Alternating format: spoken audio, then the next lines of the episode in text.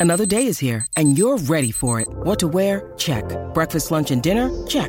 Planning for what's next and how to save for it? That's where Bank of America can help. For your financial to-dos, Bank of America has experts ready to help get you closer to your goals. Get started at one of our local financial centers or 24-7 in our mobile banking app. Find a location near you at bankofamerica.com slash talk to us. What would you like the power to do? Mobile banking requires downloading the app and is only available for select devices. Message and data rates may apply. Bank of America and a member FDIC. When you need mealtime inspiration, it's worth shopping Kroger, where you'll find over 30,000 mouthwatering choices that excite your inner foodie. And no matter what tasty choice you make, you'll enjoy our everyday low prices, plus extra ways to save, like digital coupons worth over $600 each week. You can also save up to $1 off per gallon at the pump with fuel points. More savings and more inspiring flavors make shopping Kroger worth it every time. Kroger, fresh for everyone. Fuel restrictions apply.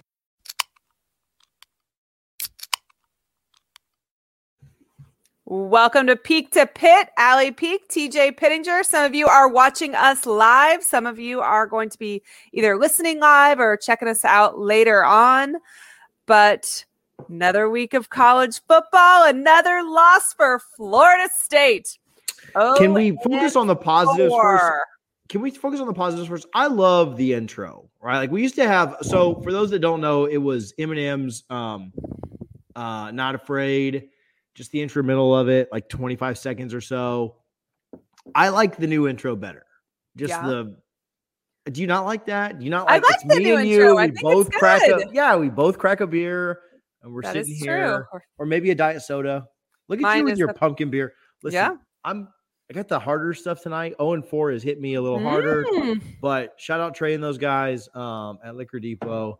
Um, yeah, we're going harder than beer. We do love Liquor but I- Depot on this show, I- don't we? I've had a good amount of pumpkin beer, and I'm a little sad because I moved my garage. Before we get into football, all right, I know these Okay. people. What these people really care about is our personal lives, and so we're going to talk about that first. I moved my garage on Saturday. I went. My dad's got a big truck and trailer. I came over early Saturday morning, moved my entire garage except for the Peloton. Left that so that I could use it for the next week. But I moved everything else over, including my garage fridge, which has all my pumpkin beer in it. So like I'm pumpkin mm. beerless for the next Pumpkin week. beerless. Until, until You can come to my in. house. We have pumpkin beer. We always have pumpkin beer in the fall That's at my house. But my my new house is closer to me than your house, so I could just stop there and get some. But anyway, but there's no company. no pumpkin beer. I don't. Uh, the pumpkin beer is the only company I need. So no pumpkin beer. Um, so we're on bourbon tonight. We're on Okay. Yellowstone's pick here. There Um, you go.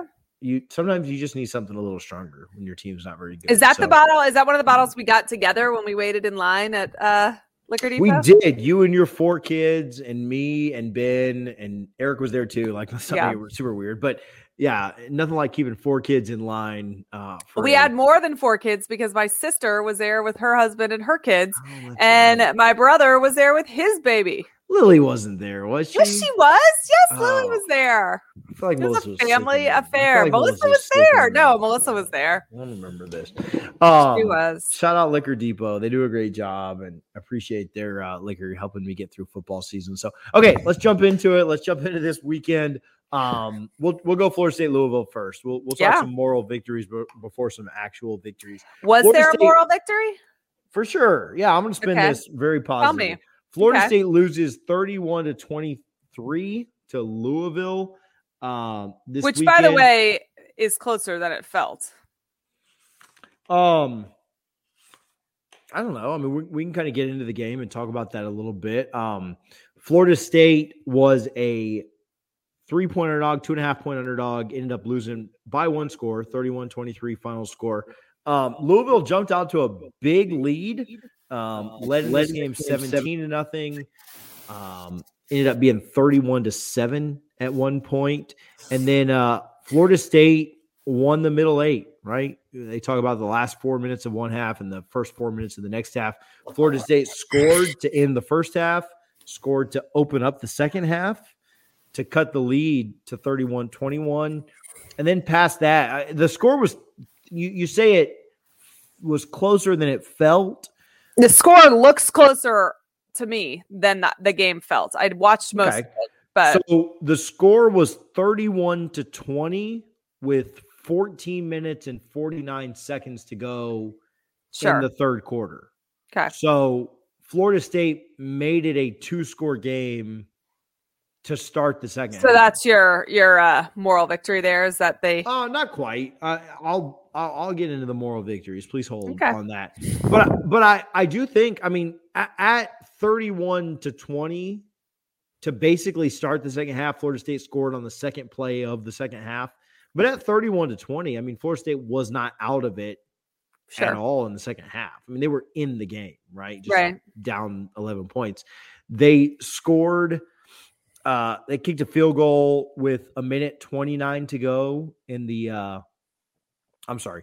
They kicked a field goal with eight and a half minutes to go in the fourth quarter and then got the ball back twice. Um, didn't end up winning, but they had the ball back twice with it being a one score game. Uh, couldn't convert, couldn't get anything going on either of the. Actually, they did get those drives kind of going, but couldn't finish on those drives.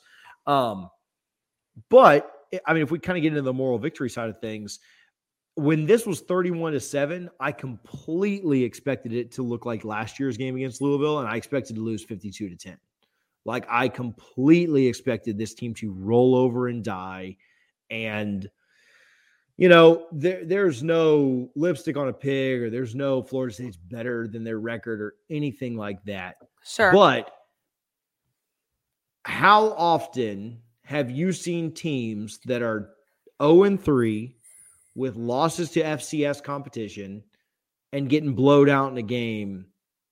How Right, often have so you seen how often have you seen teams continue to fight and continue to try and give effort? right. And that that's not enough, right? Get just giving effort is the bare minimum. But I think more often than not, and I think with Florida State, I'll speak to them specifically. I'll let you speak on Florida in this situation. But with regards to Florida State, at this point, 2020 is a weird year because there were so many cancellations and things going on in the middle of it that let's let's exclude 2020. But in 2019, by this time the team had quit. right. In 2018, by this time the team had quit. In Okay. 2017, by this time the team had quit. And there's not much that I can pull out of this game. Um, had a couple of nice plays, had good effort on defense. Um, in the second half, didn't didn't allow much at all in the second half, and and the defense really did step up. And so I don't know what Mike Norvell's selling these kids down 31 to 7. I don't know what he's selling his recruiting class that's still top 10 in the country. Again, we'll see where they end up finishing when signing day comes. right. But they did get another big But- commitment this week. Yeah, but they're they're not losing commits yet Sure. and kids aren't quitting yet. And so um I, I guess that's the kind of the, the moral victory that you pull out of it is that like, yeah, down 31 to 7. they I'd still have rather- some fight left in them. I'd rather them pull it close than lose by 50, right? Like if you if you if, if Sure. down 31 to 7, Sure. you said, would you rather lose this by one score and have a chance in the end, or would you rather lose by 50 because your team quits?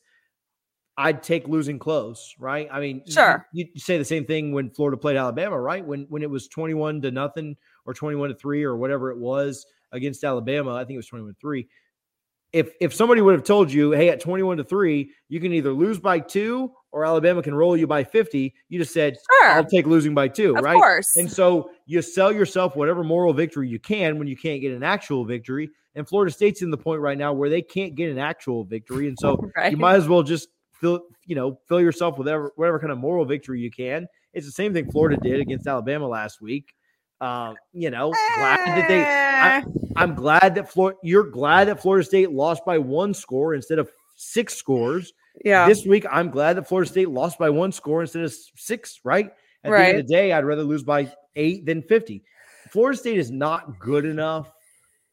In 2016 and 2017 and some of 2018, Florida State had enough talent on the roster to make the mistakes that they're making and, and, still, still, find a way to win games. right. Right now, Florida State's talent is not good enough But they have every make- bit the talent to hang with a Louisville. I don't. You I- cannot look problem- at that roster and tell me that they don't have the talent that Louisville has. They They're, don't I- have the talent in the right positions to be able to do that. They've got McKenzie Milton on one leg. how did they end up with these players at all to begin with? Just in the state of Florida by default.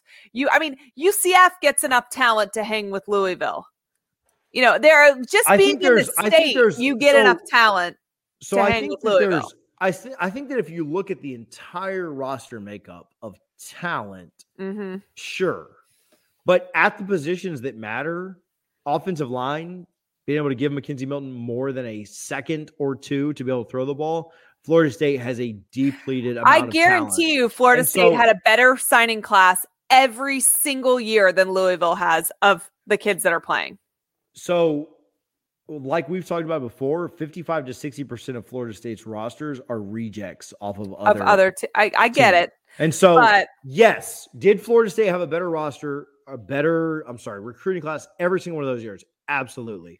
Are they playing Tetris right now with transfers to try and make them Right. work? Our number one wide receiver on this team was a cast off from Kansas, right? That's That how bad yeah, the when David Hale, who works for ESPN, ranked Florida State's wide receivers, he ranked them 14 out of 14 in the ACC, the worst awful. wide receiver Yeah. class in the conference. The offensive line is also the worst in the conference, and so when you can't beat anybody on the outside, yeah, you can't block anybody on the inside, it doesn't matter how good any other position is. Our. Florida State's def- Florida State's defensive line is one of the best in the conference. I, there's no doubt about it. So there's a lot of talent there. There's some Right. talent in the secondary. Travis Jay was a five star. There's talent, but when you can't move the ball at all, you can't run the ball at all unless it's an explosive play that somebody makes. There's just not talent in the right spots. And and Yeah. the same could be said about Florida. When Florida went four and eight in 2013, did injuries play a part? Yes. But were they still more talented than when they than Tennessee and Kentucky and all the Missouri and all that? Yes. The amount of talent that was on Florida's roster when they went four and eight was more than every team they probably played that year, except for Florida State, except for Georgia, which didn't they beat Georgia in 20? No, they lost. Not not that year. But like, No. but like they were more talented than probably six of the teams they lost to. Mhm. But if the talent's not in the right spot and it's not Yeah. on the O line and quarterback, again, we're playing with McKenzie Milton, who is an absolute shell of himself. We were hoping he could be better than he was, but he's not been.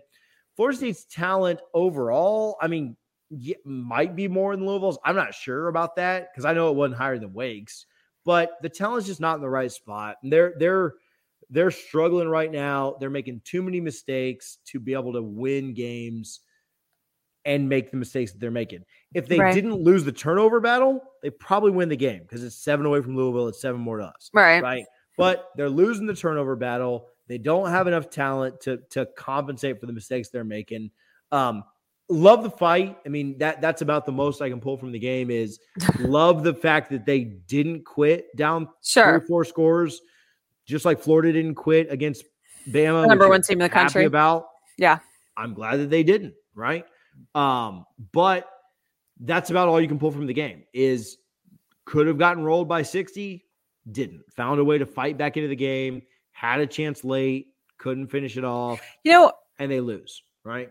Every week this gets it up. slightly harder for me to find joy in this. I mean, I find it amusing, but honestly, it's less and less enjoyable for me to uh, harass you about this as these losses pile up. Um, so, but here's a serious question for you. I know that we've we've adjusted expectations, and since both of us picked Florida State to lose this game, I don't think it's fair to say that like we then lower them again after this game because we thought this was going to happen. But realistically, where's their first win? So we'll we'll get into picks and things as we move along in this episode. But I mean, I, I do think they win this weekend. I do think they beat Syracuse. I mean, they play UNC the next week, which I think they'll lose that one. But then they play UMass the week after, and UMass is absolutely the worst team in the FBS, and I I don't think Florida State will have any problem winning that game. Probably won't win it super convincingly, but you know I think they'll win about win's ten or fourteen. win, right? right? Yeah, at this point, I, I do think they'll beat. I do think they'll beat Syracuse this weekend. Uh, that's not a sure thing. I'd put like a confidence level on that of like 65%, right? So if you play three times, I like Florida State to win two of those three. Um, I think they'll beat UMass. And then I'm not, I wouldn't say it's impossible that they upset someone else. Like that, you know, if if the Florida State defense that played for the last 33 minutes of the game shows up for 45 or 50 minutes, Right. they they they beat Louisville, right? So if that Sure. defense shows up against BC or NC State or Miami or whatever, then they'll probably win that game. yeah. Um, it's just putting together a full game, right? Like Mhm. if if you could have taken the first and second quarter and the fourth quarter against Notre Dame and somehow merge that into 60 minutes, they win that game. If you take the first 59 minutes of the game against Jacksonville State and carry it over to one, they win that game. They lose to Wake Forest either way. But if if somehow the defense, the Florida State's defense was so weird on Saturday, they give up scores on the first five possessions, and they didn't allow a score for the rest of the game. And right. So it's like, well, if you would have just gotten one more stop, guys, like you, you Sure, understand, you know, like if you'd have if you'd have picked one drive earlier to stop sucking, we'd have won, right? Like Right. you know, so um, I I- don't. That's not to say that Florida State's close to being a good team or anything like that, but their record should probably be one and three or two and two. You know, like they've gotten some unlike. You know, you're not usually like we talked about against Wake Forest. You're not usually going to fumble on the one yard line. You're not Right, usually right. going to give up a 61 yard touchdown in the last play of the game. So I don't know, but like we've also talked about, does does does four and eight really matter that much? Is four and eight that much better than three and nine? Is three and nine that much better than two and ten? Like, who cares at this point? I think if Mhm. if he can keep the locker room together and keep but that kids- might be he the difference between losing uh, you know winning four games and winning two games might be the locker room so that be, is where it but- matters right But, I mean, and that's that. That was kind of my question earlier. Is at an 0 3 record with loss to an FCS school, if he can kind of get the kids to rally and yeah fight no and i think that you're right about that So like right if he I- can if he can keep I don't care what the record is. If he can keep the locker as long room as together he keeps the locker room happy but my and, he and i get that and i can- think and, and if he can keep the recruiting class, right? Right. Like and I'm not predicting we finish top 10, but if he can keep the big You won't. guys in the recruiting class that are sure there, happy and then there that's fine. You know, I don't really care what the final I- ranking is because that's kind of subjective. But if he can bring in the four-star kid out of IMG to play quarterback, I if he know can that bring in the number one overall player, then I think that's what matters. It is, of but I at the end just think day, at think some a- point there is a tipping point, right? Like the season is not a success no matter what happens. I mean, I guess if you win the rest of your games out, I would maybe consider it a success because that would be a huge turnaround. But in general, like you're not competing for a conference championship. You're not, I mean, you're maybe competing for a bowl game if you continue, if you win a bunch, but at this moment, you're not. But the tipping point is when people start to jump ship, whether it's players currently or recruits. That's the tipping point of where the season uh, we don't know if turn for the worst. We don't know when or if that is. and, and that hasn't happened yet. Like Right, as of this right. recording on 927. but that's the difference between uh potentially the difference between two and four or whatever so that's where that factors in because there is a tipping point at some place and we don't know where it don't know is. if and when that that Right. happens, right? Like But- so as of today, as of this recording, which is all we can really speak to, sure that hasn't happened yet, right? Like Right. you saw a team that was getting blown out, still 0 have fight in 3, them and still have fighting them. So he hasn't lost it yet, right? Right. No decommits yet, right? right That may come next week. We may lose to Syracuse, and guys may say, okay, you were four and a half point favorite against Syracuse. You lost that one. We're out. Very well may happen. right Um, but it hasn't happened yet. And I think when you're searching for moral victories because you can't find real ones, Right. um, I think that's a credit to Norvell. I, I Yeah. do i think do i agree with that i think I do think statement that you know guys had already quit on Taggart, guys had already quit on Muschamp, guys had already quit on McElwain, guys had already quit on several guys hadn't coaches. quit on muschamp they'd quit on mcelwain scott was on that team he hadn't quit they hadn't quit on him yet they hadn't uh, quit at four. they had not no they had not quit on muschamp quitting- they were pissed when he got fired that was know. that locker room Team- did not quit on him. That'll be a talk for another day. But but guys have quit on a lot of other coaches. sure, thousand And percent, so- thousand percent. And so they haven't quit on Norvell yet. They might this weekend. I- Right. I, have no clue what's going to Well, happen. the only going forward. comparable thing that matters is that they had on Taggart at this point. Yeah. They, That's all. I mean, that's what y'all have to yeah, compare it and to right was a lot of crap going on in the back, and and they had on Jimbo. They had on Jimbo in 2017, right? Like, Right. I'll just say that. Like Jimbo's a great coach. I'd take him back in a heartbeat, without a doubt. But they quit on him too. You Yeah. know, and and that's typically what happens is Yeah. you lose a locker room. Most coaches lose the locker room and then they lose their job. Yeah. And that hasn't happened yet. Um and so again, there's not a lot of victories that you can pull from this, but that that is the one is that he's Yeah. held on to the team, he's held on to the recruiting class, and we will uh we'll see what happens against Syracuse this week. I do think they beat Syracuse. I, I don't think Syracuse is a very good team. I, I do think Louisville's better. Florida State played Louisville to a one score game. Um, if Florida State plays, if Florida State plays as well as they did against Louisville, as as bad as that was at times, I think they'll beat Syracuse. If they play worse than they did against Louisville, it, it's anyone's game. But if they uh, come out with the same intensity, Louisville does not. You know, some of the Louisville thing is a matchup problem. Malik Cunningham is a very good runner at quarterback. Um, that really hurt us in the first half until we kind of got that figured out and spied him a little bit better. Syracuse does not have that same dynamic threat. Right. I do think Florida State beats Syracuse. Um, not sitting here guaranteeing a victory. Obviously, this team is bad enough to lose Jacksonville State. They can lose to anybody on the schedule. right. Uh, b- but I do think that if the team hasn't quit just yet, I do think they beat Syracuse this weekend. We'll see Yeah. if they make me a liar or not. But that that would be my prediction for that game. What are your thoughts? Uh, you know, I know you Um, haven't watched every single. second I don't know football, but- enough about Syracuse to be confident um, in anything, but I mean, I I don't know. I've got to figure out how to word this in the right way. I don't know that I think Florida State's as bad a team as their record shows. We've seen moments where it looks like they can uh, compete, right? But they haven't been able to put it together. I don't know. I, I mean, I don't know if this is the week that they do it. I, I Yeah, I mean, I think we both agree on that. Like, if Florida State plays the way they did in the fourth quarter against Notre Dame for all four quarters, they could beat a lot of the teams on their they, on their well, if they played like they did in the fourth quarter against Notre Dame, they they're four and zero. Right? Yeah. that, that's just. But even if you took that back a step, if Florida State plays like they did in the fourth quarter against Notre Dame, in the second half against Louisville, in the first three quarters in Jacksonville State, they're probably either three and one or two and two, right? Right. At worst, right? right. And so, you know, at the end of the day, Bill Parcells said you are what your record says you are. And, and that this is not to say, oh, Florida State's really a two and two. No, they're an own four team. Like that, that Sure. there is no sugarcoating that. I'm not trying to make that better than it is. But at the same time, if we could see a Florida State team that puts it together for three quarters, three and a half Right. quarters, they're going to beat Syracuse. Now, if they don't, if they if Syracuse if they put it together for one quarter and Syracuse is the better team for three, Syracuse is going to win. Gonna win, Like that's right. it. You know, I like Florida. It, I I think if it's even, I think if Florida State plays better for one half and Syracuse plays better for one half, Florida State I like Florida State to win the game. good odds. Yeah.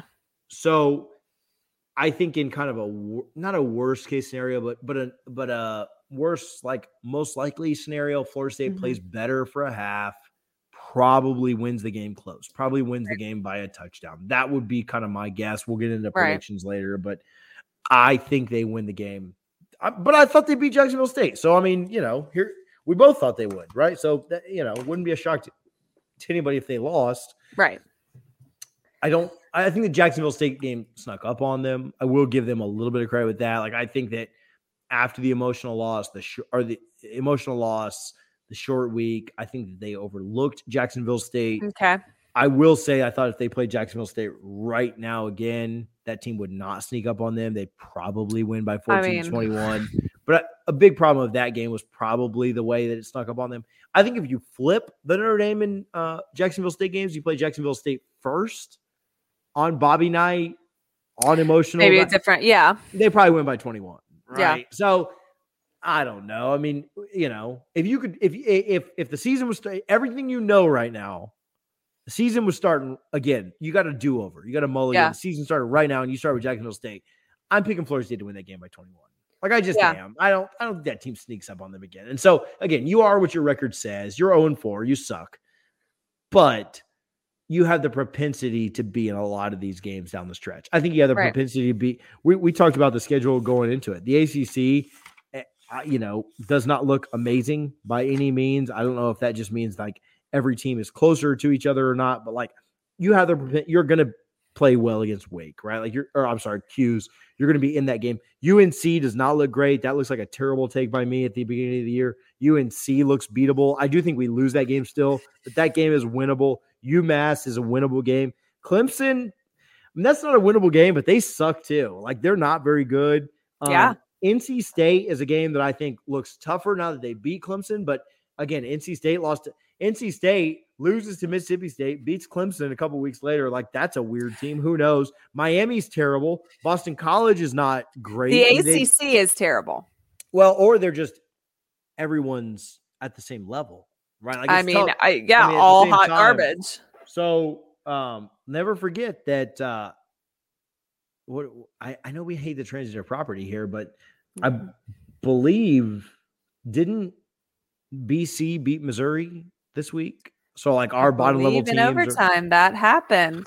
fun game. It was fun to watch. But anyway, so I think every game on Florida State's schedule like is keep it close except for the Florida game, right? Like Yeah. Clemson probably will beat us pretty bad, but like Clemson looks terrible too. You know, like every team looks bad. So again, I think Florida State wins two or three games at the end of the year.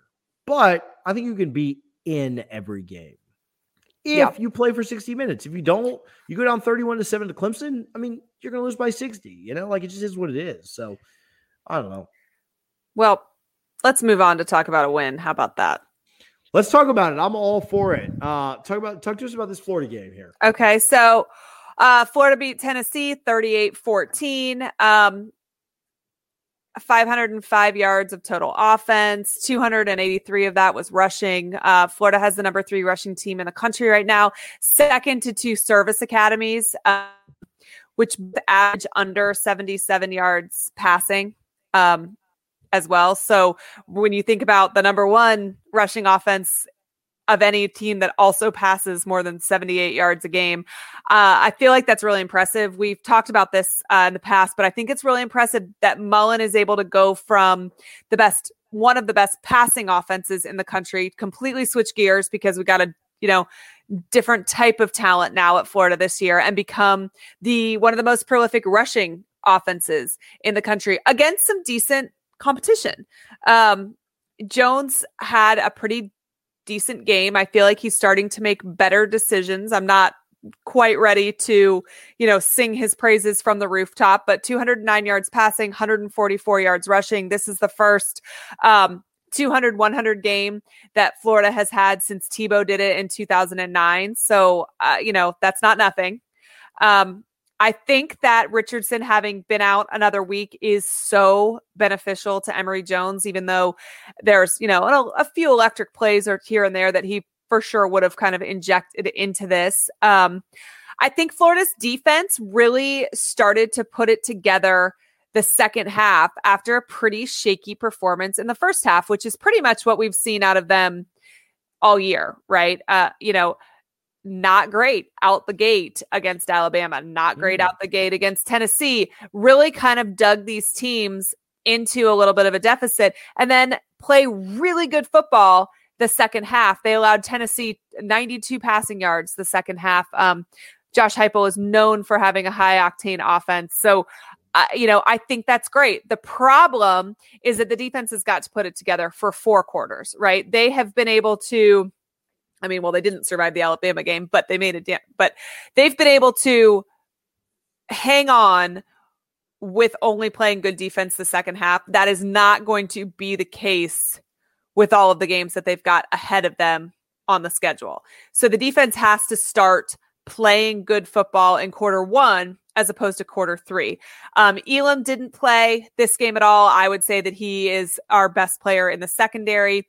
Mullen did say at his press conference today that Richardson was actually 100%. Elam was not was cleared to play but not 100%. Talked about a couple other guys who were cleared to play but wouldn't categorize themselves at 100%. Mullen held them all out. Um, which I think is a smart choice because if you don't need them to win the game if they're not 100%, it's not worth the rest of the season risking uh, those injuries. I particularly feel this way with Richardson with with a hammy that can be such a chronic injury. Uh, you know, rest him when you can. I think we do see him. It's also unnecessary to play him. Right. I mean, Did it's, Emory it- just have the best game the quarterback has had running and passing since again the goat Tim Tebow and you know, Um, the I fans mean, I still guess clamor for Emory uh, for Anthony Richardson.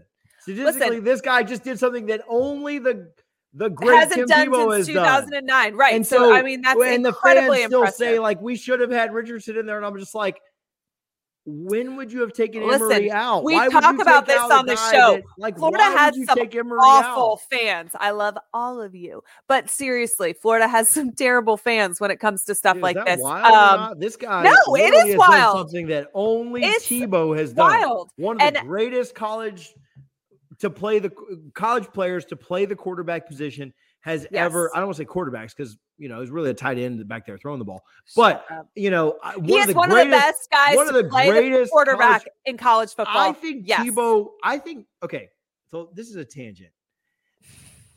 I think Tebow.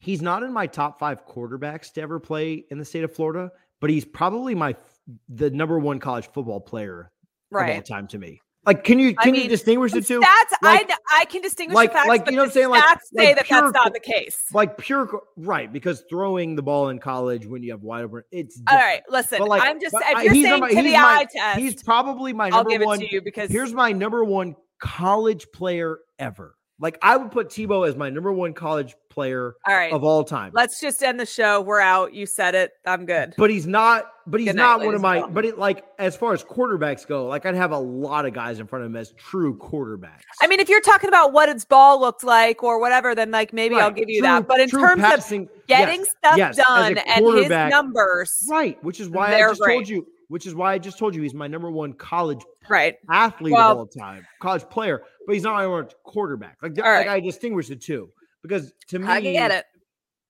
yeah, there's a like I'd put Rex in front of him as far as a quarterback goes. Like I'll give Oh. Florida love, but like as far as a true quarterback goes, like yeah, like he's behind some other guys. Uh, but as far as a player, he's probably my he's probably the greatest college player of all time. Like I'm willing to say that. Well- but I, but I'm not put him number one quarterback. Well, I'm certainly not ready to anoint Emory that. However, he is But when making Emory's as progress. good as he was, yes, Yes. Emory literally Yes. does something that no and okay. Yes. So here's my big question on the uh, Yeah. Florida game this weekend. Do the slow starts have to worry you, right? Because Yes, eventually this is gonna bite Florida in the ass. Yeah. Like, um. I, and I don't know I- that it's gonna be this week against Tennessee. I don't know when it's gonna be, but Florida cannot continue to. Um, oh yeah, K- Yeah. No. But It's. I Florida mean. cannot it's- continue to do what it does week after week in starting slow. To be very fair, if Tennessee could catch a ball at all, they probably would have been leading going into half, and I still think it would have ended in a Florida win. Sure. But Tennessee probably, I mean, if they could make a field goal, it would have been tied. If they could catch a ball, they'd have been leading yeah. and going to have. And again, I still think Florida wins. No matter And I will what, even say, it- I think Tennessee's trending in the right direction, right? I it's going to take more than a couple of seasons to I overcome Heif- the I talent gap the, the right that they have there. they But I suck. think that they and they do. They still suck, but they are moving in the right direction. They need to get some recruiting classes under their belt. But I, I honestly, I, their lack of depth is part of why this game got away from them. absolutely. uh, At the but- end of the day, uh, we talked about this. Okay, They're there. They this a they showed this is a some great signs of life, right? This is a great comparison as I just literally filled this all the way up just to be able to put up with you, Allie. Um, I did just talk about Florida, Florida- State's loss for 25 minutes, so Florida, we that's talked why about this is empty. Florida State is not good enough to overcome their mistakes in the first half of Uh-huh. the game. Florida is. Florida Yeah. is good enough to Yeah. overcome terrible far. mistakes in the first half against a team that they're superiorly talented against, right? Yes. Tennessee is Florida State can be I'm sorry, Florida can be really really bad in the first half, give up blown coverages, fumble the ball inside the red zone, make a bunch of mistakes. and still end up blowing a team out because they're Right. just that much better. I, I kind of think of it as like a mid major when you get into college basketball in March. Okay. Yes, if Duke makes a bunch of mistakes, you can hang with them for a half, but Duke's more talented than you, and they're going to beat Right. you in the second half. And that's what Okay. Florida did in Tennessee. Florida made a bunch of mistakes in the first half. They let a bad team hang around, and then the second half came around, and they were just better, right? Better coaching, better talent, better team. They beat Tennessee by a billion, right? Like it was no big Right. deal. But what happens if you do that against LSU, a team that's closer in talent than you are? Right. LSU's right. probably not down Right. 17 to 14 and a half. They're probably up by 10 at Sure. the half. And you've got a much and so that's Florida's problem. It's Right. been a problem for two years now. They've started slow, Slow. in the big Mm-hmm. games. Started slow against LSU, started slow against Alabama. Obviously, the Oklahoma game was weird. A lot of guys sitting out, started slow in that game. Ended Yeah. up coming back in the second half. Started slow this year against Alabama. Started slow this year against Tennessee. That is Yeah. to me, I mean, that is Florida's downfall. Is That can is- they figure out a way to start faster? I Yeah. think what Mullen likes to do is he likes to feel teams out. He does. He there, to- I mean, I don't know if there's not- anybody that makes halftime adjustments like Mullen does, but I'd like us to make some of those Some predictions a little earlier. right? Right. Like maybe I don't know. Start a little quicker. I don't think you go down 17 points to this Georgia team. You're going to come back. Right. Uh, you know, like last year it worked. Last year was, you know, it worked. But I don't think you're going to count on that again this year. I think Georgia's I mean, I don't think you better. should count on that any week, but I, you know, I, I So will the tell slow starts. So the slow starts have to be somewhat worrisome. You have to hope Sure. that that gets better for Florida, yeah, or else, like, who knows? Ten- Kentucky's not a great team.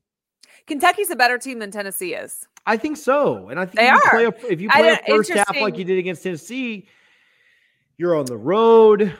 It, may be Uh, a it was interesting weirder. It's a night to- game. Uh, and they're, I mean, they're all out. They're sold out. They are, they've got half their stadium going blue, half their stadium going white. I mean, they're all in on this. Um, Their defense is not bad. their their team is not bad. Uh, Todd Grantham said something interesting today. He said something about like oh, basically hero. love him. This offense is going to give us a challenge much more so than like for instance last week is the way that he I don't know. They phrased only that. scored. I don't. And- I, I don't know about that. Maybe he's I trying mean- to say. Maybe he's trying to keep himself off the hot, hot seat, which he's already on. But they only scored 16 against South Carolina. Like, do you really Yeah. think they're going to score more than? I don't know. Against I Grantham's think defense, they might. I think but they're a better team than Tennessee is. So, They- and I mean, Florida had no problem with Tennessee, right? They took care Yeah. of business. They were missing a lot of people that they had dressed out on the sidelines. They could have played if, you know, the need arose. They didn't. Um, I'm glad they didn't. But I think this Kentucky team, all in all, is a better football team than this This- Tennessee team. this Kentucky So- team, this Kentucky team beat South Carolina 16 to 10.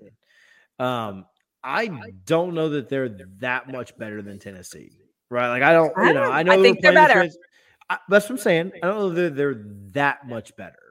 Well, Like, We shall see. But I think that they are more of a challenge. I think in Lexington, maybe on the uh, road. crowd all in. It's the first road game, you know, of of really the season. I mean, I guess USF, but you that's Tampa's essentially a home game for for Florida. There was probably more Gators in the stands. There were more Gators in the stands than USF fans. This is and this is more of a hostile environment. Kentucky Um, beat Chatta- Kentucky beat Chattanooga 28 to 23. Like barely beat Chattanooga. So like I'm not buying the fact that Kentucky is that tough of a game.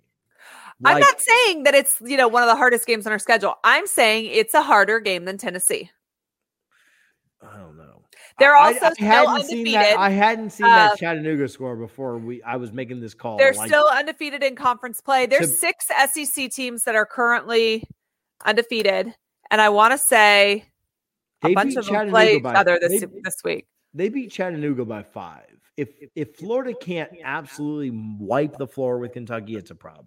No, They beat we shall Chattanooga. I mean, we we we'll drank see. on the on the bourbon podcast tonight. We drank Chattanooga whiskey. Right, Like, Nice. this is the this is the team that Kentucky could barely beat um, by five. They beat them. They got to win, right? I I think this team is is a harder I team think Florida wins this going than it away. is. I do too, but I think that they're a harder team than Tennessee.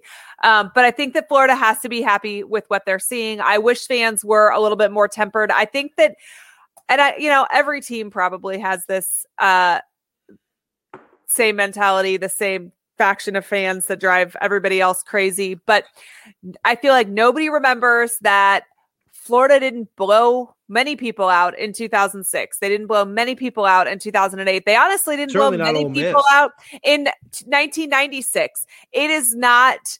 I feel like we have these expectations that we're going to beat teams by 65 points every single week. I mean, people were disappointed in the score of the Florida Tennessee game, and I just feel like that's kind of stupid. Right. And I also think that people still haven't wrapped their head around the type of coach that Mullen is, in that he does not show more than he needs to. That is the case every single week. He'll do what he needs to do to win games. And obviously, in a game like Alabama, it's not, they didn't lose because he wasn't willing to show something to, to, you know, a further opponent down the road. But when you're taking an opponent that you have the game in hand, you're not going to see something special for him to win by one more touchdown than he's already up when the game's at hand. That's not the way that Dan Mullen operates. So the trick play against Tennessee doesn't fall into that category. Florida, that game was still close at that point. I think The, the Kyle Whittemore, uh, the double Yeah. pass. I mean, that was that was still early on in the game. So I, I mean, I don't. second half. I mean, the second half, but But they weren't up by a whole bunch when that happened. I mean, I just That think is- when you need, I think when you need trick plays to beat Tennessee, it says something about your That team. that score moved it to 24-14 from 70, 17 to, to 14. Uh, So that you, so you off- needed, so you needed a trick play to go up two scores against Tennessee. They ran a trick play. I don't think that they needed a trick play for that to happen. They ended up winning 38-14. They didn't give up a point in the second half. That's not I don't think that that I think they needed Uh, that trick play, is what it seems like. they didn't need that trick play. They didn't need well, that he called touchdown. it, but he called it. Sure. called that trick play. But that is not I But you I don't just think told that me that's he showing. saved stuff. Not, you he told does. me he saved stuff. He Uh, saved players. He said what, you have, not- what have you would seen you say? that would you? I mean, have you seen all these new play. wrinkles? One saw a trick double play. pass.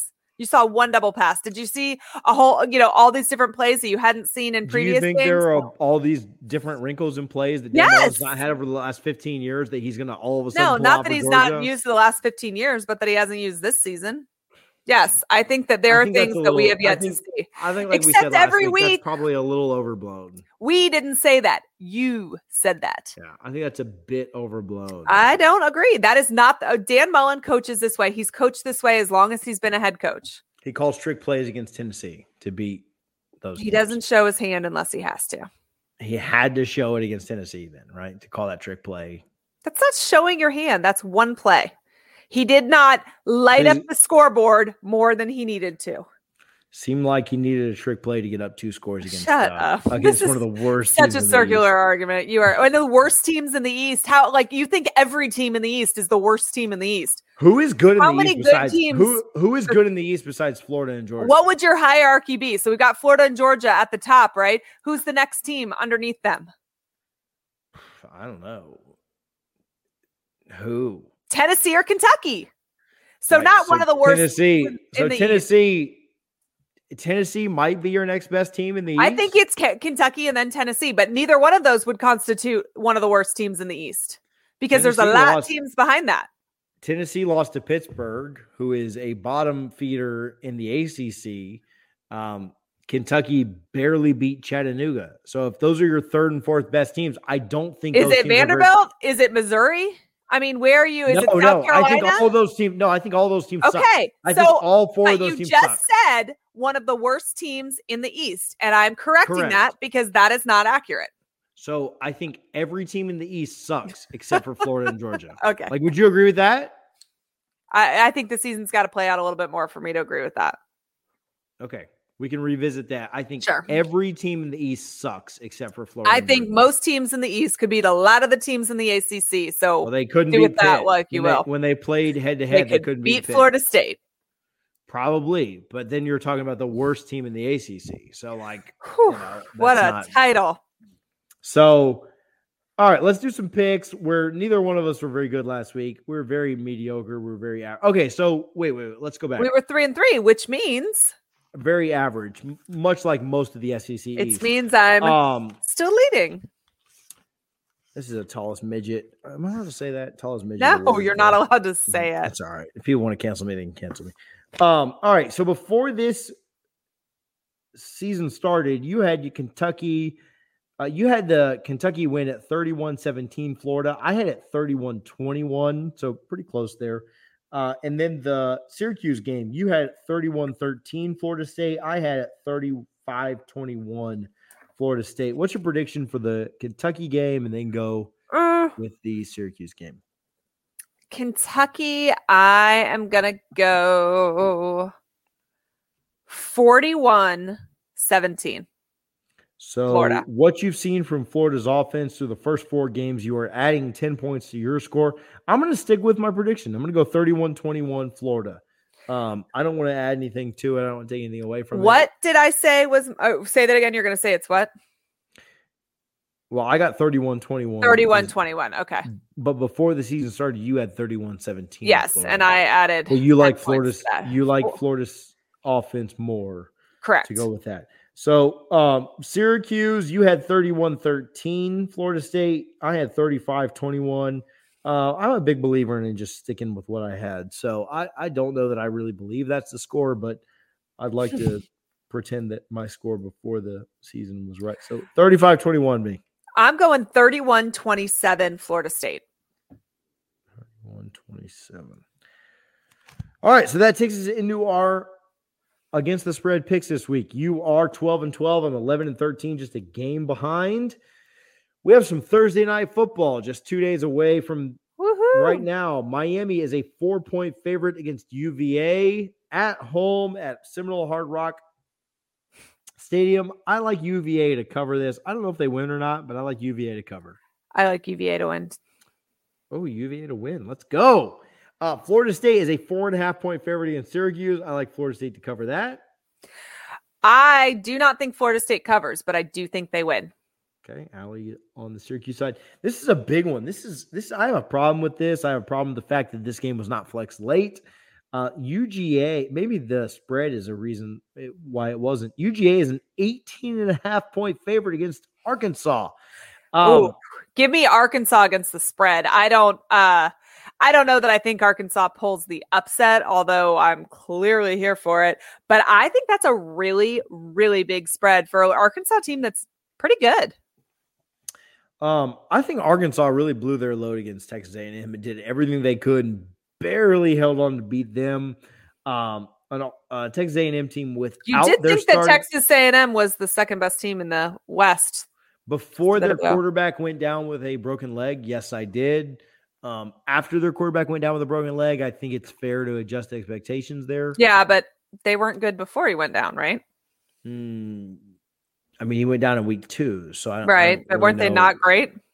They mean, came they- out the door pretty. Didn't they need like a last minute victory to win week one I, I'm or a last minute touchdown? pretty sure they they won week one fairly handily. Let's let's take a look. I'm trying to look up. I don't remember, but I for uh, some reason I thought maybe on it was week two. Since we're on the correct TJ bandwagon, uh, they Okay, won yeah, they week- did. They So won week one. They won week one 41 to 10. Their quarterback got hurt in week Okay. two, and they won that 10 to 7. So yeah. Ten to seven But- is the game I'm thinking about. Okay. Yeah. With a quarterback with a broken leg. Yes. They, they did they did struggle in that broken leg game. Um, I think that Arkansas kind of blew their load against Texas A&M. I think Okay. UGA covers this. I think they All win by 20. Uh, which maybe that's why the game is at noon. Um, Notre Dame. Uh, we we didn't really go over our predictions. No, but this team is such week. an enigma. I literally Notre Dame, cannot. Notre Dame was a five and a half point underdog against Wisconsin. You took Wisconsin, if I remember Mhm. correctly. I did. I took Notre Dame to cover the spread. They ended up winning. yeah, and- by a lot, handily. Notre Dame is a two and a half point underdog against Cincinnati. The game is Mm. at Notre Dame. Give me Notre Dame. I like Notre Dame to to win and Yeah. cover. So we we both like that side Yeah. of it. Um, And then we'll both get screwed because Notre Dame is such an enigma this season. I cannot figure them out. But give me Notre Right. Dame. I mean, until now, they continue to win and they continue to impress. So, uh, Bama is a 14 and a half point favorite at home against Ole Miss. I think Bama wins this game and they wins it fairly comfortably, but I'm going to take Ole Miss here. I'm going to take Ole Miss with the points. They score a lot. Yeah, man. They this is a score really hard so one. much. Uh, I, I think if Bama wins this, I think they win by like, I think Vegas knows what they're doing. Yeah. And Bama wins this game by like 13. Like I Yeah. think that's like the way it happens. Like maybe Bama's up by 20 and Ole Miss scores late to, to Yeah. backdoor cover it. I like Ole Miss here to cover. That's a lot of points. And Bama didn't look great against Florida. They- They're susceptible to some things. They they can't run the ball like they usually do. I like Ole Miss to cover. I like Bama to win fairly comfortably, but give me Ole Miss here. Uh, give me Ole Miss too. I don't think Ole Miss wins. I think Alabama wins. I just think that this Miss- game is Miss close. Allie that doesn't bet against Bama. I know, but I'm not saying that Alabama loses. I just think that that's a big spread for this game. I, th- I think so. Ole Miss might have the best off. Ole Miss, like if Matt Corral stays on the streak that he's on, he's gonna break every one of Tebow's records. Like he is on an We'll unreal streak right now. They have a But he's got to do it against Bama. He's got to do it against LSU. He's got to do it against Texas A&M. He's got some stiff opponents to do it against. So Yeah. we'll see. Uh, Oregon is an eight point favorite at Stanford. The year, the 2013 year when Florida State was uh, trying to get to number one, they eventually did, obviously, won the Rose Bowl. That year, we needed Oregon to lose a game for us to jump up into the number two I remember spot. that. Oregon lost on a Thursday night to Stanford as a favorite. Oregon's an eight point favorite this week against Stanford. I like Oregon to cover. I don't think Well, Stanford's that good. That's So- really funny that Stanford helped you out because in 2006, Stanford was playing USC in the Pac, which was 10 at that point, Pac 10 championship game. No, I guess it had, yeah, no, because you can't have conference championship if you're 10. Uh, maybe it's just the last game of the season and they didn't have a conference championship game at that point, and their their last game coincided with our SEC championship game. Anyway, USC and and Stanford were playing in it, and we were playing Arkansas in the SEC championship game in the stands in Atlanta. And this is pre Twitter, back when Facebook was only college kids. Your phones did not have the same capacity on them, right? So at halftime, Back when Allie was uploading much different pictures to her Facebook than she Oh, is come today. on. But at halftime, word started to trickle around the stadium that Stanford was going to uh, potentially beat uh, USC. was that by no, that was back in your day. That was by smoke signal. You guys saw that up in the sky. No, it went across the ticker of the board. That's what uh that that's how you found out your information about games, right? It was the uh the board. Anyway, started to to come across that USC potentially was going to lose this game. And uh if that happened, then Florida would have an actual shot at getting to the national championship game. So, uh anyway, and now that I'm saying this, maybe it's not Stanford, maybe it's UCLA. Regardless, USC was going to lose and trickled around, and that's how Florida got into the national championship game. Was an upset as well, but that's a long story to say. Oregon, You like Oregon to cover here, even though Yeah. they're an eight point favorite on the road. Okay. Never mind. I'll tell you this off the air. Uh, UF is an eight and a half point favorite against Kentucky. I, I actually like UF to, to cover here. Um, they have not covered the spread. I need to correct myself. It was UCLA. I just googled this. I don't want to spread false information here. It was not Mm. Stanford. It was UCLA. So therefore, the story is not relevant to the game prediction. Sorry, guys. Most of the information that Allie spreads on this podcast is up. false. So, uh, Hey, glad that Google, glad that that was a Google could at least self-check, correct all right? that. Glad that Google could at least check December 2nd, 2006. Uh, Florida covers this spread, by the way. Um, it won't shock me if they don't, but I don't think Kentucky's as good as uh as good as you think they are. So give me uh UF to cover. Uh LSU is a three and a half point favorite against Auburn. Auburn, which somehow, after barely beating God knows who, uh, or uh, Auburn continues to be ranked, and Auburn Yeah. is ranked this weekend. They're like 25th, right? Yeah, Like so right holding on there on the cusp. Auburn barely beat Georgia State this weekend. yeah. They're- I thought they were going to lose, actually. They were they- down until the, they I want to say the fourth lost. quarter. okay. I got a take after this, and then we'll we'll wrap up with this. But LSU is a three and a half point favorite against Auburn. It's in Baton Rouge. I like LSU to win. Yeah. this. Give me LSU for sure. Okay. So I, I don't think LSU is great, but they are. So okay, here's my take. Okay. Because I'm talking to a punter's wife. hmm I do not like the fact that if a ball is timp- tipped, hmm you can just absolutely clobber the punter. I do Right. not like that. Right. Right. Because roughing the passer, you don't. There's not a rule that says if you tip the pass, you can absolutely pile drive the MFer into the ground. Right. And so Well, and this is a more Uh, recent so- rule change, which is kind of interesting given So- where we're going with rules on everything else. so I don't like the fact that if you block if you block a punt Mhm. and a punter is literally in the air with his plant foot off the ground, you right. can hit him and spin him around 720 degrees right. and let him land on the ground and potentially injure that guy because you blocked the punt it's okay like i'm not Right. okay with that and and i think that's what georgia i'm sorry that's what uh, auburn did against georgia State. Southern, Southern Georgia State. Georgia yeah. State, Georgia yeah. State. they blocked a punt that ended up being recovered for a touchdown but in doing so they blocked the punt and they absolutely hit the punter while his leg was up right. Right. and spun him around 720 degrees and then he fell down on that leg and i'm not a big I, I don't understand if it's about player safety i don't understand why if you tip the punt that it's okay to then injure that punter right Sure. like that that's that's Well, not, it's not just even when you're tipping the punt, though. So it used to be, and this is probably 15, 20 years ago. I'd have to look up when exactly right. the rule You're changed. much But older than i am I didn't say this happened when I was in college, but there used to be a halo rule, right? Which meant that you had to give the punter two yards all the way around, you know, where he was standing. So a circle, two yards around him to catch the ball and get the punt off. If you violated that two yard halo, it was a penalty. I believe it was a 15 yard penalty. So now they got rid of the halo rule. So now what you have to do is the rule states that you have to give the punter, I want to believe, I want to say the word they use is an unimpeded opportunity to get the ball off um, or to touch, to catch the field, to whatever. Um, an, uh, to, to punt the ball to punt the ball. He has to have uh, an unimpeded opportunity to punt the ball, is the way that they say that, which that doesn't like, I don't know. I don't really, but you're allowed to. I believe it said he. It's just the catching of the ball. It's not actually the getting it off of his foot that has to be unoppor- uh, unimpeded. The opportunity to catch it, so when it's snapped to him, he can catch it, and then whatever you do, whatever you're going to do. But there's multiple types of penalties. So if you just touch his, let's say you get blocked into the punter, right?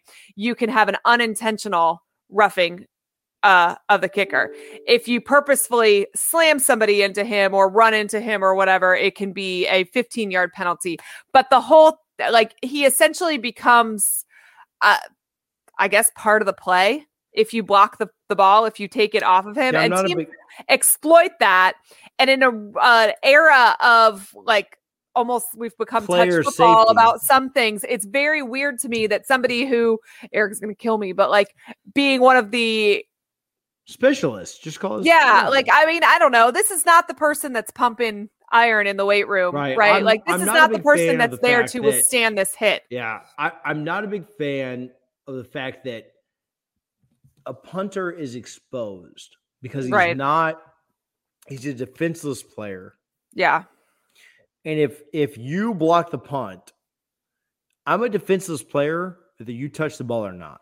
And Right. that's my that's my big point. Is I thought in that in that Georgia State Alabama or I'm sorry that Georgia State Auburn game, I I don't think it really had an impact on the game. Like whatever, like I, Right. that's not my that's not my point. Is that like oh Auburn should have lost this game?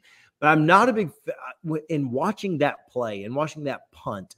They Yeah. absolutely laid out that punter, and Right. and I'm not a big fan of the fact that that's a defenseless player, right, whether you get a hand on the ball or not. Like right, the punter's job is to get rid of the ball, and he's a defenseless player whether you get a hand on the ball or not. And in, Right. in an era of player safety, in an era where we kick guys out of games because they tackled with their head down, sure. It, not it tackled big- in a way I- that we used to teach everybody Right. to tackle. I'm I'm not a big fan of the fact that you can just absolutely lay a specialist out and it and it not be a big deal because you touched the ball. And, and, and at the end of the day, Yeah. If you make a good play on a ball, yes, could a punter hold on to the ball too long? I understand that. But I'm not a big fan of just absolutely laying a guy out and Yeah. spinning him 720 degrees, two full revolutions right, and and and potentially ending his career, man. He's a specialist at this point. Like you said, he's not in the way he's not like a offensive lineman that expects to get hit every single play. You know, he has a specialist that's there for one reason. Right. I don't know. At the end of the day, I'm not a big fan of that. It's a weird little caveat, pet peeve of mine that I have. But you know, here I am doing a podcast with a punter's wife. So, you- Well, you I do that. think You I want to. I, I don't. I don't love the idea of just. Oh, you touch the ball, you get to lay this MF out. Like, Yeah. I'm No, I don't- I mean, I don't- Like, I'm not. I I don't love that. Uh, you know, like player safety is player safety. If the punter gets the punt off, like running into the punter is fine. Roughing the punter should always exist. That I guess that'd be my take. If if you block the punt and then absolutely lay the punter out, roughing should still be able to be called. yeah. Uh, that- Um, just like it is in quarterbacks plays, right? Like right. if you drive a quarterback into the ground like a WWE wrestler, Yeah. you you should get penalized for that. Nah, Yeah. I guess that'd be. I'm just trying to show some love to the punters. Okay, like that's all I'm here for. All right, that's enough for this week. Enough punter talk. Nick De La Torre will be super happy that we talked about punters for 17 minutes on this podcast. Um, we will be back next week to talk about Florida State's hopefully first win of the year, and hopefully a Kentucky upset. So we will see from there. If not, who cares? Because we'll be back next week to talk about it either way. If you have any complaints, please send those to Allie underscore peak. We would love to field your complaints and questions there. um, otherwise, we will see you guys next week.